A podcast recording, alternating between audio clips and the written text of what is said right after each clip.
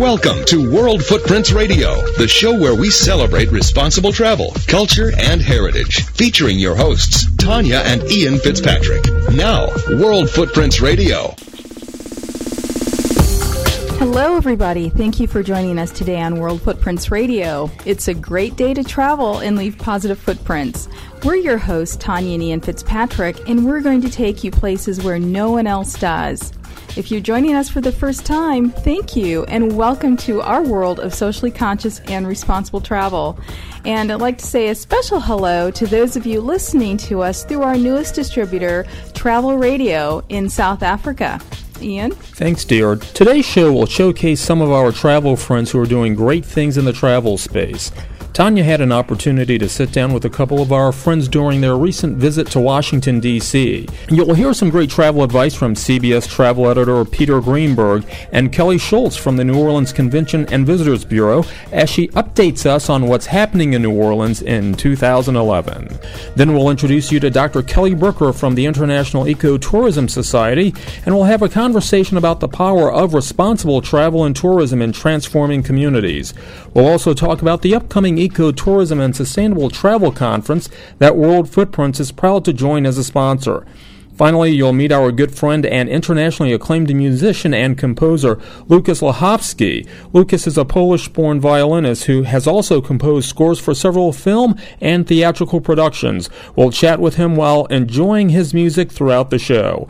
As always, if you have a question or a comment, write to us at comments at worldfootprints.com. Want to be a part of the show? We've started a new feature called Ask Our Guest, where you can participate in our show by asking one of our future guests a question. Make sure you check our website, Facebook, or Twitter pages for updates. If you've missed any of our past award winning shows, you can enjoy them from our worldfootprints.com website, where they are archived in perpetuity. And if you want to take us on the go, sign up for our free mobile platform on Stitcher.com. If you're looking for last minute travel deals, news, and information, you can find everything from our website, worldfootprints.com. You can even offset your carbon footprint from our new feature, which we've included on our travel portal. For now, sit back and enjoy meeting our travel friends today. Happy to welcome back an old friend, Peter Greenberg, CBS travel editor. And uh, we are at the Travel and Adventure Show in Washington, D.C. Welcome back, Peter. Thanks a lot. Always happy to be back in D.C. now, what brings you here to the Travel and Adventure Show? Well, you know, it's, it's interesting you, ask, you call it the Travel and Adventure Show. It's not Travel or Adventure Show because travel is an adventure. And what we're seeing is a redefinition of the word adventure. Not a redefinition of the word travel, but a redefinition of the word uh, adventure. And uh, most people used to think adventure meant you were climbing the Himalayas. Uh, now, I, I, actually define adventure as just trying to get through security at the airport. So, so uh, it's a whole different definition. And, and what we're going to talk about today is how people can actually get through that adventure so they can get to the experience they wanted to have in the first place. Gotcha. Now, um, do you have, before we get to uh, my other question, do you have a one great tip for our listening audience? What's a one thing they should do to get through security without any uh, any any drama? Uh, arrive at the airport naked. Uh, uh, the, the, line won't the line won't be pretty, but it'll move very quickly. That's scary. Shame on you. you. You set me up. I had to go for it. well, on a serious note, um, we just uh, we just joined with uh, United Nations Global Initiative to Fight Human Trafficking. That's one of our, our causes, and I know you were just in Luxor talking about the same issue. What are some of the things that came out of that conference? Uh, a growing awareness of how big the issue is. It's probably the fastest growing crime in the world. Most people don't understand how big it is, how much money is involved. It's not just uh, prostitution, it's labor it's human labor around the world. It's really the, the, the 2011 version of slavery, quite frankly. Um, and it's, uh, it touches everything we do, whether we realize it or not. And before you go out and buy an article of clothing, a piece of jewelry, before you eat a, a meal, before you travel somewhere, you need to ask the people who are providing those services or goods where did it come from? Who picked the fruit? Who made the shirt? Who, uh, who got the diamond? Um, how old are they? What are their rights? Uh, and if we don't raise that awareness level, then we become part of the problem. Right. And we are right now part of the problem. Right. Well, and, and I know um, something that you touched on that we've been following is the code, the code of conduct. And I know Delta recently signed Um, ITB Berlin just signed, and there's only one other hotel that's signed. Yes, Carlson was the first hotel that signed the code. It's it's it's uh, ECPAT, which is the End Child Prostitution and Trafficking. Uh, it's a very simple but direct code which says you will not deal with any vendors. I mean, this is really for hotels and airlines that you will not deal with any vendor that is involved in trafficking of any kind. Um, and why shouldn't you sign that code? What is your problem? I'll tell you what the big problem is in hotels, and they don't want to talk about it. It's their dirty little secret, and that is where do hotels make money other than the rental of the room and food and beverage and room service, right? Pornography in the rooms. And so much of the pornography in the rooms can be tied to trafficking. Uh, and they don't want to they don't want to lose that revenue stream. Well, guess what? Lose it, guys. And we vote with our wallets and say we will not stay at a hotel that basically employs or deals with or buys from traffickers. Then we're not doing anything. And for the traveling community, you know, awareness is key. It, uh, a good example is what happened just a few months ago um, on the flight from, I think, Philly or D.C. That to. was the story that I talked about. There was a U.S. air flight going from Philadelphia to, I believe, West Palm Beach. And uh, a regular woman passenger was online to check in, and in front of her was a guy with a nine year old kid. And she noticed that the kid was uh, sort of listless and not really aware of his surroundings and, and was acting sort of confused. And when and when the gate agent or the counter agent was trying to check them in, the man didn't even know the kid's name. And then when he said, Here are your tickets to West Palm Beach, the kid suddenly said, Well, I thought we were going to North Carolina. This alerted the woman. She, she told the gate agent, You got a problem here. This guy is bad news. We, we need to find out what's going on. If there's trafficking here, the, the counter agent didn't do anything. And they got on the flight, and she monitored the flight and saw that the same kind of behavior was continuing. The kid didn't even wasn't even in possession of his own documents, which is a first indication right there that there's slavery going on. She told the, the flight crew. The flight crew went to the captain, who has kids. The captain was was uh, alarmed enough to alert authorities. And when that plane landed in Palm Beach, guess what? Police were there. It was exactly what she thought it was, and that guy was arrested. Unbelievable. And it's because this woman was aware, she saved a life. She sure did, and probably countless others. You need to. You need to. Whenever, look, anytime you travel, no matter whether, whether you're going on the train, a plane, a, a, a rental car, in a hotel, look at it like a railroad crossing. You know, stop, look, and listen. Be aware. Um, first of all, you'll become a better traveler, but also be aware of other people there, and and and especially when it comes to kids, they're the most. You know, they, they don't have any rights and, and, and, and they're not being protected. And that's what this is all about. That's why I'm involved in it. That's why I spoke at the UN conference in Luxor. Um, and that's why Marilyn Carlson Nelson should be applauded at Carlson because she was the first hotel group that said, We're going to take a stand, we're doing this. And it was amazing to me, and I'm sure it was amazing to her, although I don't want to speak for her, how few hotels followed suit. Now, Accor, the French hotel company, they signed it. Uh, it's nice that Delta did it, they should be applauded. But where are all the other hotels? You know, and they, and they, they keep talking about, oh, liability issues. You want to talk about a liability issue? Yeah, get me angry at you you know, when it, when, by not signing it. There's a liability right there because I will tell people not to stay there. Well, we I have your back as an attorney. Uh, you know, Okay. I'll, I'll, I'll watch you, uh, Peter. It's always a pleasure, and you know it's hard to keep up with you. You're on the go. I know you're leaving right after this conference. Um, where where are you broadcasting from next? Well, we broadcast yesterday from Southern California. The next show will be coming from Ireland in honor of St. Patrick's Day, and then we're going to be uh, in Amsterdam, and then we're going to be in um, down in the Gulf Shores in Alabama because it's the anniversary of the BP spill, and we want to see what's going on since then and what hasn't been going on since then.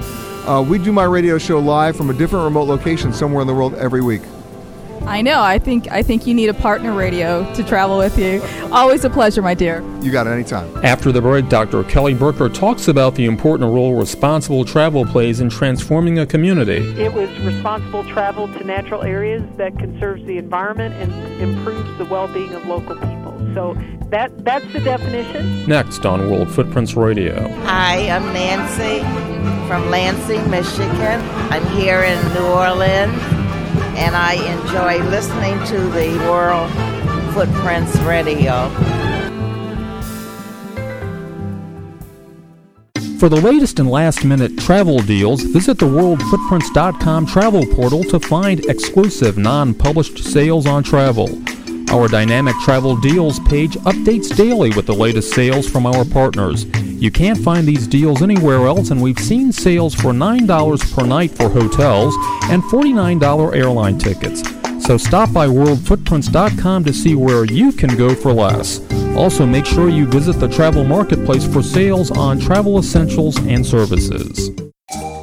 I'm Tanya Fitzpatrick. And I'm Ian Fitzpatrick. A few years ago, we decided to leave our respective legal practices to live a more purposeful travel life and help others leave positive footprints. World Footprints was born and was quickly recognized for its award winning journalism. We've covered events from the Olympics to a Titanic expedition, and we've discussed conservation, environmental, and public diplomacy initiatives. Join us for award winning radio and visit our website, worldfootprints.com, for daily travel deals and comprehensive travel information. Join award winning World Footprints Radio, a leader in socially conscious travel, for inspiring, entertaining, and educational shows. Meet well known guests like Bobby Kennedy Jr., actress Stefanie Powers, and director Ken Burns, along with other celebrities, newsmakers, and industry professionals who celebrate responsible travel, culture, and heritage and support public diplomacy initiatives. Travel with us to unique places around the world and join us on our efforts to raise awareness about environmental, conservation, and human rights issues, and learn what you can do to leave positive footprints one step at a time. Also, visit our interactive and informative website at worldfootprints.com. Hello, my name is Minnie Johnson. I'm from Ann Arbor, Michigan. I really enjoy listening to the World Footprint radio show whenever I have an opportunity to do so. I've gained so much uh, information from the show. Now, this is my second time in New Orleans for the French Quarter Festival, and I came last year for the first time, and I enjoyed it so much I decided to come back. And now, more of World Footprints Radio with your hosts, Tanya and Ian Fitzpatrick. Welcome back. I'm Tanya Fitzpatrick. Dr. Kelly Bricker is an associate professor at the University of Utah in Parks, Recreation, and Tourism. She also chairs the board of the International Ecotourism Society and the Global Sustainable Tourism Council, two organizations that share our commitment in promoting responsible travel and conservation. World Footprints is a proud partner of this year's Ecotourism and Sustainable Tourism Conference, and we're very pleased to welcome Kelly Bricker to our show to discuss the upcoming conference and the world of ecotourism. Kelly, welcome to our show. Thank you so much. It's a pleasure to be here. Well, you know, let's start off with a little bit of history for the International Ecotourism Society, also known as TIES, just to give those in our listening audience an, an, understanding about the association. I know it was established in 1990 by Megan Epler Wood in Florida, and early on, the uncontrolled tourism in the Galapagos was seemed to be a feature, a focus of uh, for TIES. Was that really the genesis for the organization? Um, I think there was a lot of things going on at that time, and certainly uh, leading up to 1990. They they established the organization um, through a meeting in Florida, but it actually the first home of TIES was up in Vermont, in Burlington, Vermont, where Megan actually lived. And at that time, uh, what we were starting to see, I mean, there was a lot of press about the disappearing rainforests and um, and really uh, degradation of our natural environment. So conservation organizations were really looking for an alternative to degradative uh, economic means and and ecotourism was one of those things that hey if if tourists would actually pay to come see a natural environment intact, uh, maybe we have a strategy that can help uh, sort of thwart this massive degradation that's going on. And it, it kind of focused around South America at the time, um, but there were certainly other issues all over the world. So mm-hmm. it was it was kind of a, an aligning of the planets. It was a time and place when conservation organizations were looking for a, a, secure economic alternative for communities in and around these natural areas. Um, botanists, biologists were looking for an answer to really creating um, another mechanism for conservation, another conservation tool, and and local communities were in need of uh, economic development. Mm-hmm. So um, I think it was more of the Galapagos was highlighted because it, it's a uh, it became a national park. It's a it's an iconic location where certainly a lot of species. um, the whole origin of species came from, Sure. and and so there was a lot of, of attention down there. we can see where you started and and where you are right now. Talk about how your mission, your focus has has really changed and expanded over the years. Yeah, I think you know back when when TIES got going, um, and under the leadership of Megan and and many others that formed the first board, um, there wasn't anything out there that was really advocating sort of the primary principles of that ecotourism was really founded on, and that that being minimizing your impact when you travel to places you know, building um, awareness of these places through interpretation and other mechanisms so that people understand and, and respect these places, um, providing very positive experiences for those that, that visit and those that host the people that visit or those that run the businesses themselves. And then finding a way to really secure financial benefits for conservation. Um, and, and really that led to empowering local people and and raising sensitivities about issues that may be developing in, in countries all over the world. So those primary principles are still the heart and soul of TIES, and that we have not varied from that. Do we have an expanded mission? I'm not sure. I think the mission still adheres to those principles, but we are looking for ways to um, have other businesses develop those principles within their own local communities. And and we're really focused on North America. We're really because we have been a little bit behind even though we have some of the first national parks actually using the term ecotourism and and adopting the the sort of uh, three-legged stool, if you will, or the or four-legged stool with planning involved in there has been we've kind of lagged behind in that regard. So so I think we're just we're using those principles maybe even uh, further afield than than simply and not simply but but primarily ecotourism or nature-based tourism. Uh, we feel that these principles can actually benefit um, all tourism uh, wherever it may be, and even in in a city.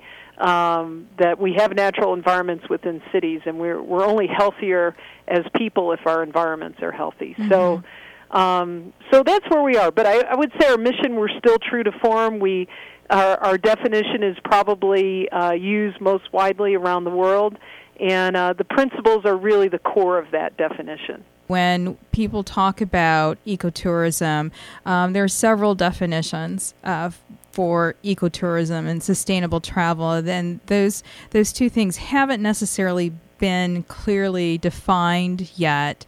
Um, how does TIES when you talk about ecotourism? What do you mean by that? Um, and I just have to go back to while we have a very short definition, which was very, I think, genius of the people that that developed that definition with that first board back in Megan's heyday. It was responsible travel to natural areas that conserves the environment and improves the well-being of local people. So mm-hmm. that that's the definition, but really what forms the core of that definition are those principles that I mentioned earlier. Sure. You know, figuring out ways to minimizing impact, really empowering the people that are living in and near those natural areas and and figuring out ways to finance finance the conservation of those natural areas. So I think it's you know um while definitions may vary, that's okay. But really, what we have to, instead of focusing on, well, we don't really know what it is, we do know what it is. We know that those principles uh, really form the basis of what ecotourism is about, what sustainable tourism is about. It just so happens that ecotourism is focused on nature based travel, uh, sustainable tourism is focused on all travel. So, all travel, all places need to really think about how they're protecting their resources, uh, respecting their local communities, and empowering their local people because, in the end, people aren't going to go to one place. Well, they're not going to go to places that have been degraded to the point that nobody wants to be there. Indeed. And um, it's it's really protecting the natural capital and cultural capital that that formed the interest in the first place. Mm-hmm, so, mm-hmm. The, the, the thank you for uh, so much. I mean, uh, that's why I love you guys because we we we mesh, we mesh in, in, our missions, and you know, and we talk about tourism and Im- implementing positive changes and uh, society and and um, you know, exercising. And we include we being World Footprints includes things like you know fair trade principles, you know, honoring those. Absolutely. Um, you know that those those actions have positive impacts on the communities that uh, where where people are visiting uh, at the time. Absolutely.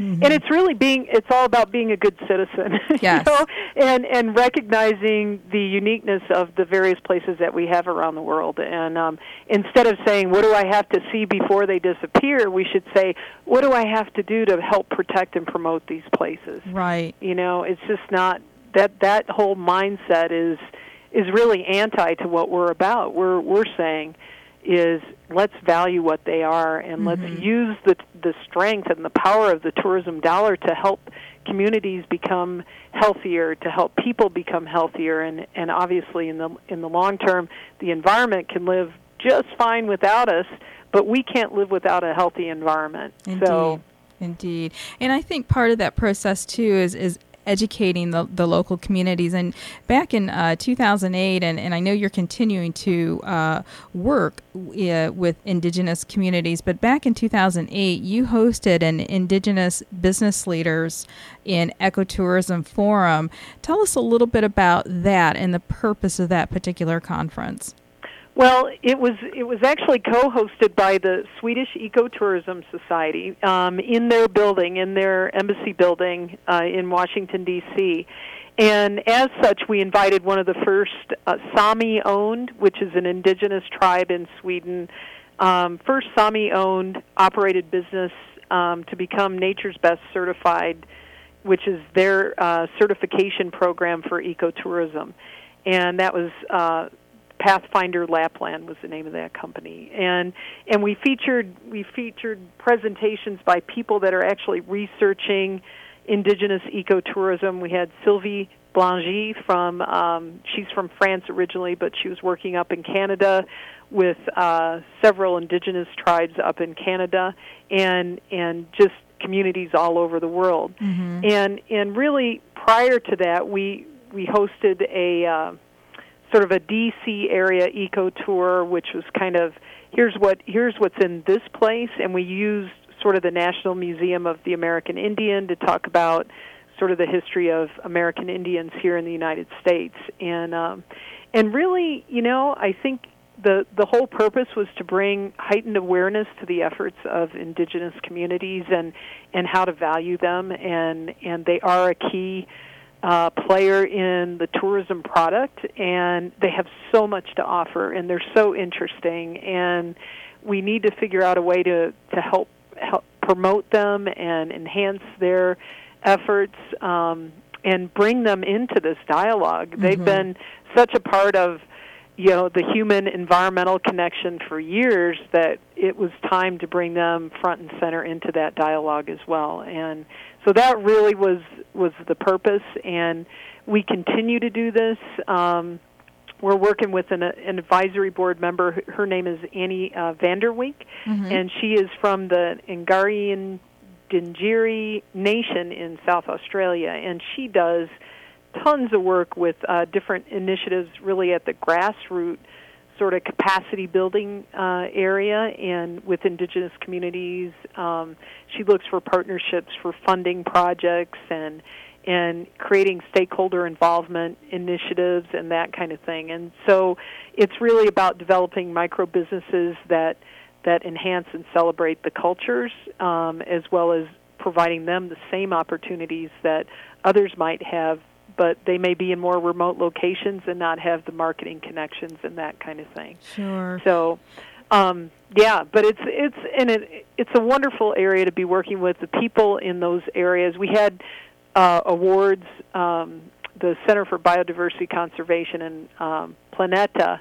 last year gave uh, Indigenous Community Awards um, at our conference, and mm. we continue to support that. And it was just, I mean, that part of the conference was very endearing, and and people really uh, benefited a lot from that.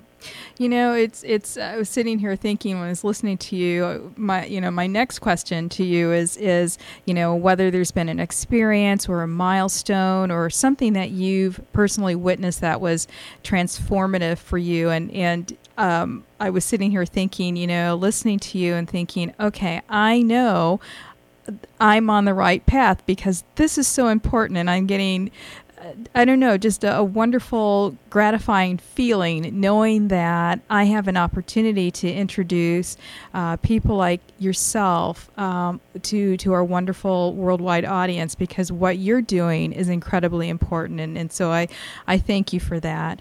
Um, but back to your experiences, is there you know all the people that you've met, all of the projects that you've um, you've been involved with. Is there one that stands out in your mind as just a very memorable, good feel moment? you know, there there's uh, just thinking about that as you're talking. I'm going, wow, there are so many experiences that that we see. I can give you a little bit of a brief. I worked in the travel industry for uh, 10 years prior to coming back to school to get my PhD, but and one of the reasons I came back to get a PhD in what I was calling at the time ecotourism degree, but nobody else was recognizing that, um, was really about seeing both very positive uh, aspects of tourism occurring in, in communities and also the opposite side of the spectrum, um, where tourism has gone in and absolutely ruined uh, an area or a community. And and I've been very fortunate to be involved in our own project in um, in Fiji, which is working up in the highlands, the rural highlands of the country, on the main island of Viti Levu, and working with those communities that have not had access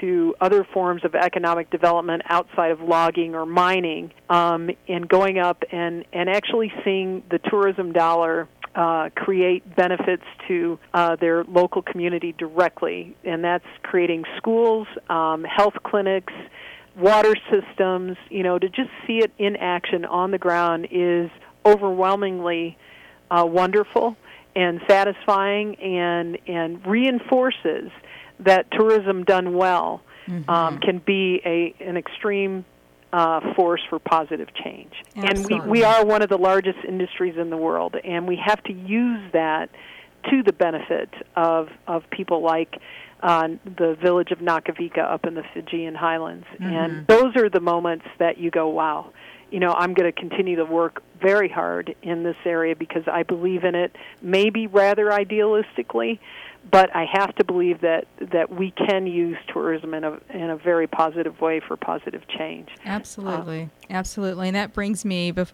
uh, the last couple of minutes that we have, uh, to the upcoming conference that we've been able to partner with you guys on to to help promote. Uh, tell us about the conference and where people can uh, find out more information about it. Absolutely. Well, and we're we're thrilled to have you as a partner. This is the kind of I mean, I think we all speak the same language and it's just having that support and um and working with you on this is going to be wonderful. Um, we are having our conference down on Hilton Head Island, and that is in September 19th through the 21st. And when we first approached the board with Hilton Head Island, they said, "What? Are we turning into a golf conference now?" you know, and I've got to tell you, um, I just was down there a couple of weeks ago. I attended the South Carolina Governors Conference. South Carolina is doing so much in the realm of sustainability, and Hilton Head Island, their their uh, key sort of attraction is their natural environment, mm-hmm. and it is mm-hmm. a wonderful partnership. They're thrilled to have us down there. They're doing so much um, in the way of environmental education and working with even the golf courses are getting certified by the Audubon Society, creating new habitats for wildlife and and doing some amazing things. So I think it's going to be not only an education for people in South Carolina and the southeastern region of the United States and beyond, but I think it's going to be an education for all of us to show us what mainstream tourism is actually doing to help protect their natural assets because they know that that's critical to their successes down there. Sure. Um, and so we're we're thrilled. We're we're going to focus on tools and uh, information on mainstreaming sustainability. Uh, we feel like we've got the experts coming to the board, uh, coming from the board, and then from the industry as a whole, and it's really geared toward not only um, people that have their own businesses, but destination management organizations, mm-hmm. um, people in the travel marketing sector that want to learn more about what this thing called sustainability is all about. And we, we even have pre and post conference sessions, which are really going to talk about you know issues coastal issues um, we're going to have a sustainability 101 workshop um, to really for those that are just getting involved and just starting to understand it getting involved in that. We're going to have the Global Sustainable Tourism Council there uh, outlining their new initiatives for market access and market reach in sustainability as well as the accreditation program for certification programs in the United States and elsewhere. So I think it's going to be, you know, every year I say, oh, we can't possibly top that one. Portland was fantastic. Um, the enthusiasm behind South Carolina is just going to be over the top. So uh, um, uh, we're extremely excited about the whole thing. Well, I, we will have a, a link to the conference as well uh, as a link to uh, TIES on our Great. website on this show page, this particular show page, um, for any of our listeners who are interested in learning more about TIES because public support of, of this organization, of your organization, is very important. Um, but uh, but also, you know, love to encourage uh, members of our listening audience to seriously consider the conference in September. And, you know, you can't say no to Hilton Head anyway. so No, it's wonderful down there. Yeah. It's absolutely wonderful. Yeah, well, uh, Kelly, you, you have uh, an, always an open invitation to come back on uh, World Footprints Radio with uh, anytime you want uh, because well, thank you. again we support you and uh, thank you so much for spending time with us today uh, thank you tanya dr. Kelly Bricker with the international ecotourism society it's been my pleasure. Up next, our good friend Kelly Schultz from the New Orleans Convention and Visitors Bureau talks about the Big Easy's historical events this year. This year, the New Orleans Museum of Art is celebrating 100 years. They have a, a year round calendar of wonderful events and special commemorations. And the Hotel Monteleone, one of your favorite places, Tanya, and the Carousel Bar, um, is celebrating its 125th year. Next on World Footprints Radio. Hi, this is Paul Harris from uh, Sevenoaks in England. We're once again here in New Orleans. I think it's my 35th or 40th, 40th time, and it's always a pleasure to come back. We always bring our, our musicians with us, and it's a great pleasure to uh, meet uh, our friends from World Footprints and uh, wish you all the success with your show, and uh, looking forward to seeing you again sometime. World Footprints Radio is an award winning broadcast and leader in socially conscious travel.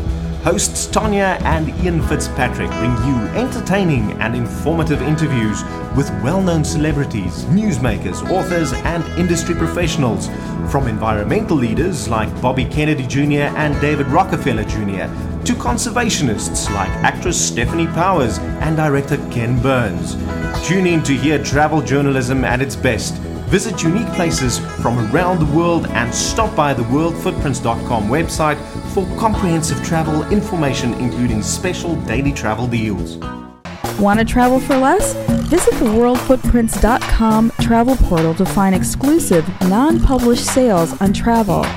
Our dynamic travel deals page updates daily with the latest sales from our partners, and you can't find these deals anywhere else. We've seen sales for as little as $9 a night for hotel rooms and $49 airline tickets.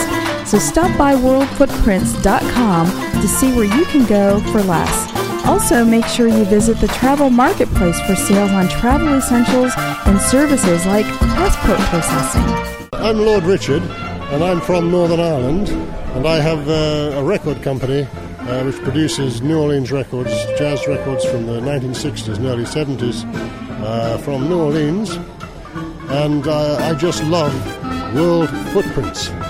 And now, more of World Footprints Radio with your hosts, Tanya and Ian Fitzpatrick.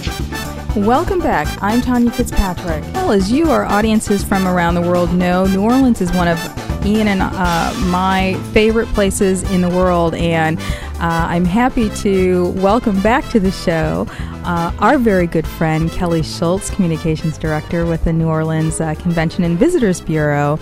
And I uh, want to ask you, Kelly, you know, New Orleans has gone through so many transitions. You just celebrated the fifth, celebrated, you just. Um, marked the fifth anniversary of uh, Hurricane Katrina. Uh, you overcame the BP, BP oil spill last year, but this is a city that continually reinvents itself and um, and, and and continues to grow despite the uh, the adversity.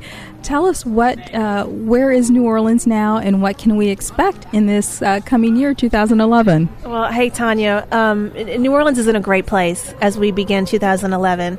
We actually ended 2010 as the number one fastest growing destination in the country for RevPAR, which is a measure of hotel industry success that some of your listeners may be familiar with. You know, everything you mentioned, you know, commemorating the five year anniversary of Hurricane Katrina, which of course was very emotional for us as a city and as residents, but it was also a very optimistic time, and it was a time of celebration of our resilience and how far our citizens and our city has come, and how we are such a better stronger city today than we were five years ago or even six years ago. Um, all of the challenges with the BP oil spill, a tough economy. For us to end 2010 as one of the number one des- the number one destination in the country is really spectacular, and we're continuing that momentum into 2011. It's carnival time right now. Great time to be in New Orleans. In fact, this weekend, most of the big Mardi Gras parades are kicking off. Everything culminates on Tuesday, March 8th, which is Mardi Gras Day, and it, that's actually late this year. Mardi Gras falls late in the calendar year, which actually is a good thing for us because it coincides with spring break. So many of the hotels are already sold out. There's great demand. There's going to be beautiful springtime weather. So it's just a really good time if you can still find a place um, to come on down for carnival time. Oh my gosh, spring break in Mardi Gras kind of scares me a little bit. but I know our signature event, French Quarter Festival, is is coming up, and there's a lot of uh, new things happening there. But uh, New Orleans is also there's several uh, institutions that are celebrating their 100 and 125th anniversary. Tell us about those. That's right. Well, this year, the New Orleans Museum of Art is celebrating 100 years. They have a, a year round calendar of wonderful events and special commemorations. And the Hotel Monteleone, one of your favorite places, Tanya, and the Carousel Bar, um, is celebrating its 125th year. And um, also later in the year, we have the Hyatt Hotel that's reopening. That was actually the last hotel to reopen in the city since Katrina it could have reopened a long time ago as the hotel that it was before. And it's not. It is going to open as a completely repositioned, completely gorgeous, brand new property in the heart of the downtown area, and really a, a popular, hot area right next to the Superdome and all the developments that have gone on around there with residential and retail and sports complexes. So, reopening of the Hyatt this fall is also going to be a huge milestone for us. And uh, and and then you know I, I know there's a, uh, still a lot of rebuilding projects going on, Kelly, and and in fact um, one that I know is of particular uh, interest to you is the St. Bernard's project, and we're certainly going to uh, to uh, invite the founders um, on our show. But I wanted to uh, ask you to give our audience just a little bit of insight into what the St. Bernard's project is. Um, St. Bernard project is named for St. Bernard Parish, which in Louisiana we don't have counties, we have parishes. And St. Bernard is near and dear to my heart because that's actually where I was born and raised. And it was one of the neighborhoods that was very much devastated uh, by Katrina. My family, my childhood home there was destroyed, and my parents have since rebuilt and, and gone back there. But the St. Bernard Project is founded by two wonderful, extraordinary human beings, uh, Liz McCartney and Zach Rosenberg, who are actually uh, from the D.C. area. And they went to New Orleans after Katrina and were so inspired by what they saw there that that they actually moved to New Orleans and live in New Orleans and started this organization called St. Bernard Project. Since 2005, they have rebuilt almost 350, maybe a little more, homes for families in St. Bernard. You know, it's five years after Katrina, but there's still some families who you know, have not come home yet for whatever reason. And so this organization has rebuilt houses, they've helped families get home, they opened a mental health counseling facility after the BP oil spill for those people who were fishermen and so hard hit by the BP oil spill. It's just a wonderful organization, and some people may know Liz McCartney is actually the first ever CNN Hero of the Year.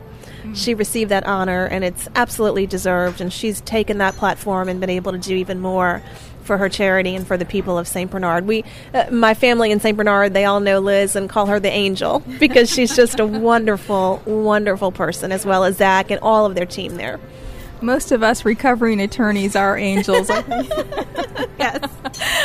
You know, uh, you, uh, it, it, just dawns on me, Kelly. I mean, we're coming down for French Quarter Festival, and then after that, you have the Essence Jazz Festival and, and everything else in between. Is there a weekend throughout the year that there's nothing going on in New Orleans? No.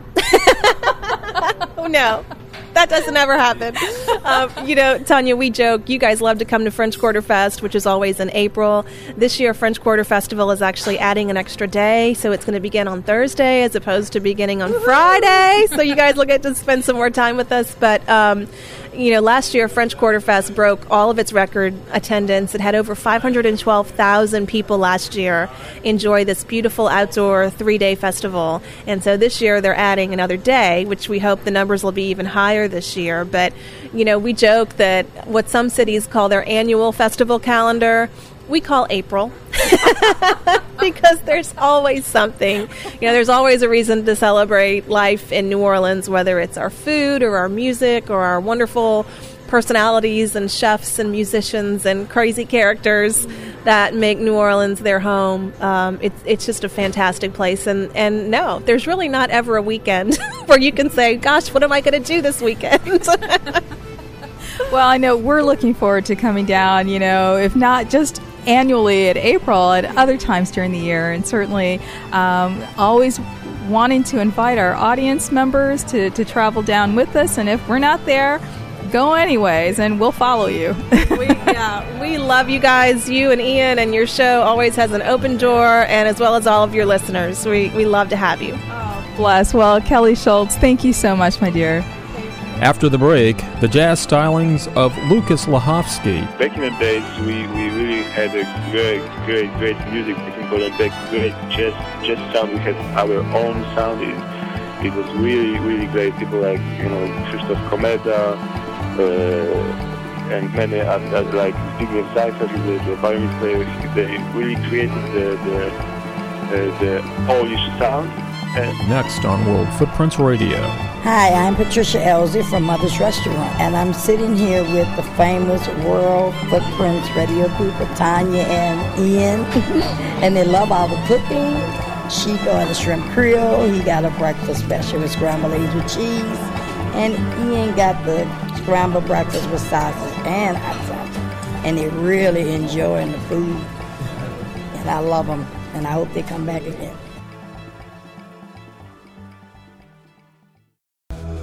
Join award winning World Footprints Radio, a leader in socially conscious travel for inspiring, entertaining, and educational shows. Meet well known guests like Bobby Kennedy Jr., actress Stefanie Powers, director Ken Burns, David Rockefeller Jr., and other celebrities, newsmakers, and industry professionals who celebrate responsible travel, culture, and heritage and support public diplomacy. Travel with us to unique places around the world Join us in our efforts to raise awareness about environmental conservation and human rights issues and learn what you can do to leave positive footprints one step at a time. Visit our interactive and informative website, worldfootprints.com. Hi, I'm Tanya Fitzpatrick. And I'm Ian Fitzpatrick, and we're the host of World Footprints Radio. World Footprints Radio and Travel Radio have joined forces to bring you our award winning brand of socially conscious travel radio. On World Footprints Radio, you'll meet celebrities committed to travel philanthropy and the protection of our planet. And we'll introduce you to the people and places who will give you a taste of culture and heritage from their point of view. Travel the planet with every episode of World Footprints Radio right here on Travel Radio. And when you travel, remember to leave positive footprints one step at a time. Hi, I'm Kelly Schultz from the great city of New Orleans, and you're listening to World Footprints Radio. We can't wait to see you in New Orleans very soon. You're listening to World Footprints Radio, awarded as the best travel audio podcast by the North American Travel Journalists Association. Here's Tanya and Ian Fitzpatrick.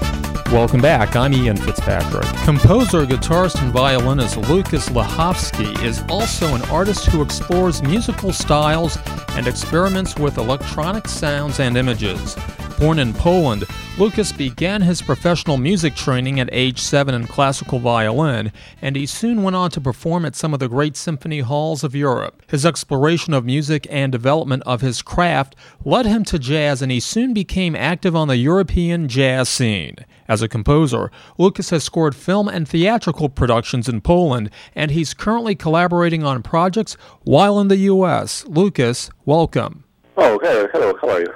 You've had a very diverse and accomplished musical career. You started training as a classical violinist, but you developed an interest in jazz early on in your life. Talk to us about that. I started playing violin when I was seven, and you know, by the time I also st- uh, started to play guitar uh, and uh, piano too. Of course, like every musician, I guess, uh, should play piano or play probably. So, and other than than playing music, you know, I write. So, so I am doing all those all, all things all together. I'm trying to do all those things together that way. So, what were those early influences on you? Did it come from family? Did it come from friends? From school? How did that all start for you? Actually, uh, my brother he's a piano player, um, so so I uh, I wanted to be a musician too, you know. so so I just started to to to you know, to to to to play music. And actually, my parents didn't want me to to to put me into the music school because they they thought that one one one one person in family is just enough. But I really wanted to do it, so so I uh, you know I convinced them convinced them to to put me there, and and I I am here, you know. well, and, and, and, and we're so glad you're here, Lucas. I mean, we've seen many of your performances, and you're very improvisational. Um, you certainly have a magical uh, talent, and uh, and and we expect to, to hear great things from you uh, as far as your career. But what brought you to the United States in the first place? Yeah, actually, since my very early early years, I I really w- was into jazz music, so uh, this is actually the the, the thing that that I uh, where I came here to US. I really wanted to to see the scene over there, uh, how it works here in US, how you know to you know to to to be a little part of of of of of, of this whole big big thing, uh, be, be you know close to my idols basically. Mm-hmm. Mm-hmm. Well, I, and I know you've moved from classical to to jazz, and um, you know the you at the South New Orleans, one of our favorite towns, is you know the home of, of jazz, and and I think you wanted to. Uh, uh, study there or learn the craft of jazz more. Talk about the transition, though, from classical to jazz music. Yeah, there's definitely a big difference. I mean, uh, yeah, the, back in my, my country, there there's also jazz music, but it, it's different than here, of course, and uh, we got different sound over in Poland. So um, this is definitely transition to, to get get here and and see this, you know, original people who, who created this sound, and and um, I I believe that you know European scene, uh, jazz scene is definitely more influenced by classical music. That's why I guess the sound is different. Uh, and here, uh, I guess you know, just just music comes from from the churches and and the blues, and so it's definitely different sound. And uh, and uh, yeah, it it definitely take take a minute to to to understand that and and what it comes from. I guess I mean. I think the big the big thing is the cultural cultural thing, you know, uh, a cultural aspect of, of, of music of life, you know. So so I appreciate being here, and I, I believe that without moving here, I wouldn't be able to to understand the uh, the jazz music, the music uh, in general, as, as I do right now. With respect to what you've been able to experience in terms of playing your music here in the United States and, and playing in Poland and other parts of Europe, how different are the audiences in terms of what you've been able to discover in terms of what they like and kind of attach themselves to with uh, the music? Um, I think that uh, audience always res- respect mostly things that that they don't have access to. So I guess this is the thing that, that that's why that's why you know in, in, in Europe people really really appreciate jazz and jazz artists when came they came to, to the country they are like they, they treat them like uh, big big stars and here you know jazz is almost everywhere so so it's different but you know this. Uh, this is what I think actually. Having grown up in Poland, how did jazz really take hold over in Poland? Because we don't normally think of Poland necessarily from the United States as being a hotbed for jazz. Uh, in my opinion, you know, back in the days, we, we really had a great, great, great music back in Poland, back, great jazz jazz sound. We had our own sound. It, it was really, really great. People like, you know, Krzysztof Komeda, uh, and many other, like Zbigniew Seifert, he's the, the violinist player. He, they really created the the uh, the Polish sound, uh, and this is incredible. You know, it's really really Polish sound. And right now there is still many great artists who create the the the, the our own sound, let's say, but also because of the you know internet and things like that, the the whole uh, jazz idiom uh, comes kind of to the American idiom as, as well. So, so um, uh, there is also a big part of Polish jazz that sounds kind of Amer- uh, American uh, jazz. Mm-hmm. And uh, Lucas, I, I want to shift gears a little bit and talk about your life as a composer. As Ian mentioned at the uh, during your inter- introduction, you've actually composed some scores for theatrical and film works in uh, in Europe, and you're working on a few projects here in the U.S. Talk about the the things that you did in Poland and what you're working on now in the U.S. Uh, yeah, back in back in Poland, I, I scored one movie, uh, and also I was working for, for many different theaters, uh, being a part of uh, as, as a performer, as a writer, as a co- co-writer.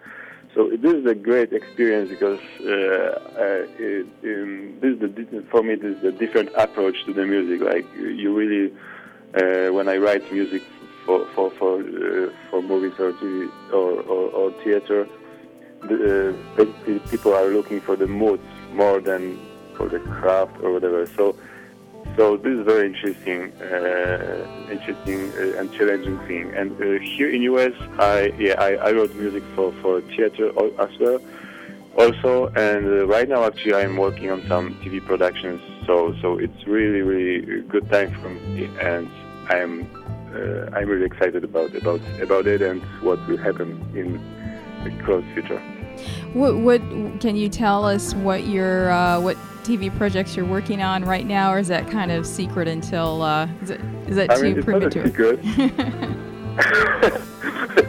uh, right. So uh, actually, there, there's one thing uh, I'm working on with with Robbie Appleton. She she's got her own uh, script and, and we are putting putting it together. So this this is really nice nice thing, and actually right now there's more and more people involved in it. Mm-hmm. And also the, there is uh, this TV show Goodfellas of Baltimore.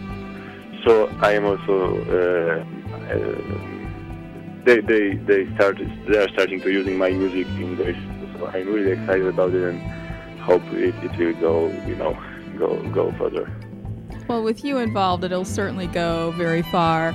And I'm just curious, with the scores that you do, do you kind of combine your uh, what I call your signature sound, which is kind of a, a fusion uh, between different different sounds and uh, shapes and electronics? Do you combine those things? Yeah, I, I think I think every every artist has, has its own uh, its own voice. So I think I, I my sound into into what I'm doing definitely, uh, but uh, I'm I'm not trying to to to mm, to push myself into the project too much. I mean, I always uh, try to to do something what they are asking for, and this is actually the, the biggest challenge and the biggest fun for me to to to do different different things like uh, to see what people want me to do and then you know i'm thinking can i do it i mean am i able to and then you know I, I try to, to mess with it and and something happens, right?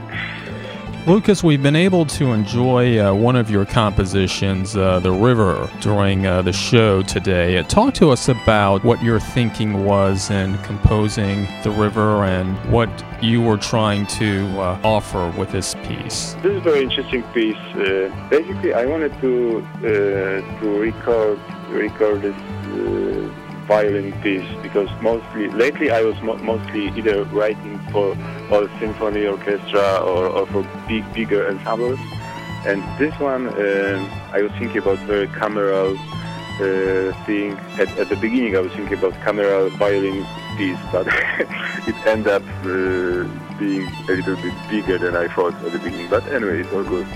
Uh, so You've had a chance to explore many different music genres in the United States, uh, you know, a, a multicultural environment. How has this experience and this time here in the United States really helped you grow as an artist and really help you appreciate the multicultural uh, diversity of the United States? I mean, I, I believe that, you know, multicultural factor is for me at this time is very very important because I I you know I have the I have a chance to to be involved in a in a in a project uh, with different people and uh, that, where, where, they are looking for different sounds, different things. So definitely this is very challenging and this big experience for me. Um, I, I didn't have this, this chance back in back in my country, so so here it's really incredible about about the U.S. that you know, like uh, where am I right now? There's so many great artists, like uh, you know, uh, jazz artists, people from Jamaica who plays reggae, people uh, who who who plays classical music, and they are just you know very very close to here. So so it's really incredible to to have these masters like very very close and and and and and talk to them and try to learn something. You know, so it's definitely a big thing for me. Is there is there a place like New Orleans or Austin or Memphis that uh, uh, you would you would like to visit on your travels here in the United States and get a better appreciation for some of the music that has flowed from some of these different parts of the United States? Uh, yeah, actually, I, I I've been in New York. I've been uh, to DC. Of course, it's a great scene and uh, many different uh, different places. Uh, so and also I want to travel more definitely. So I believe that traveling is is, is very important, especially for, for artists. Um, yeah, and every every city has its own sound, its own stage, so it's it's always good to, to, to check out different things. Lucas, is there is there a place though that really just inspires you, inspires your music? I mean, it, it's hard for me to, to name one place uh, that, that is very important for me. I, I believe that um, mostly people are, are the, the, the thing, you know, like uh, uh, people who, who I've met on my on my on my road, you know, on my way, and uh, this is the incredible, the incredible thing. There, there are some, of course, some places that, that I can meet those people, but uh, but uh, it's hard for me to say that one particular place. Well, I know we, we happen to know generally where you're playing um, because you're you're a dear friend of ours. Uh, but for our audience members uh, who would love to come see you, uh, we do have a link to your website on okay. your guest page, but is there, do you have a another calendar page where people can kind of keep up with your events?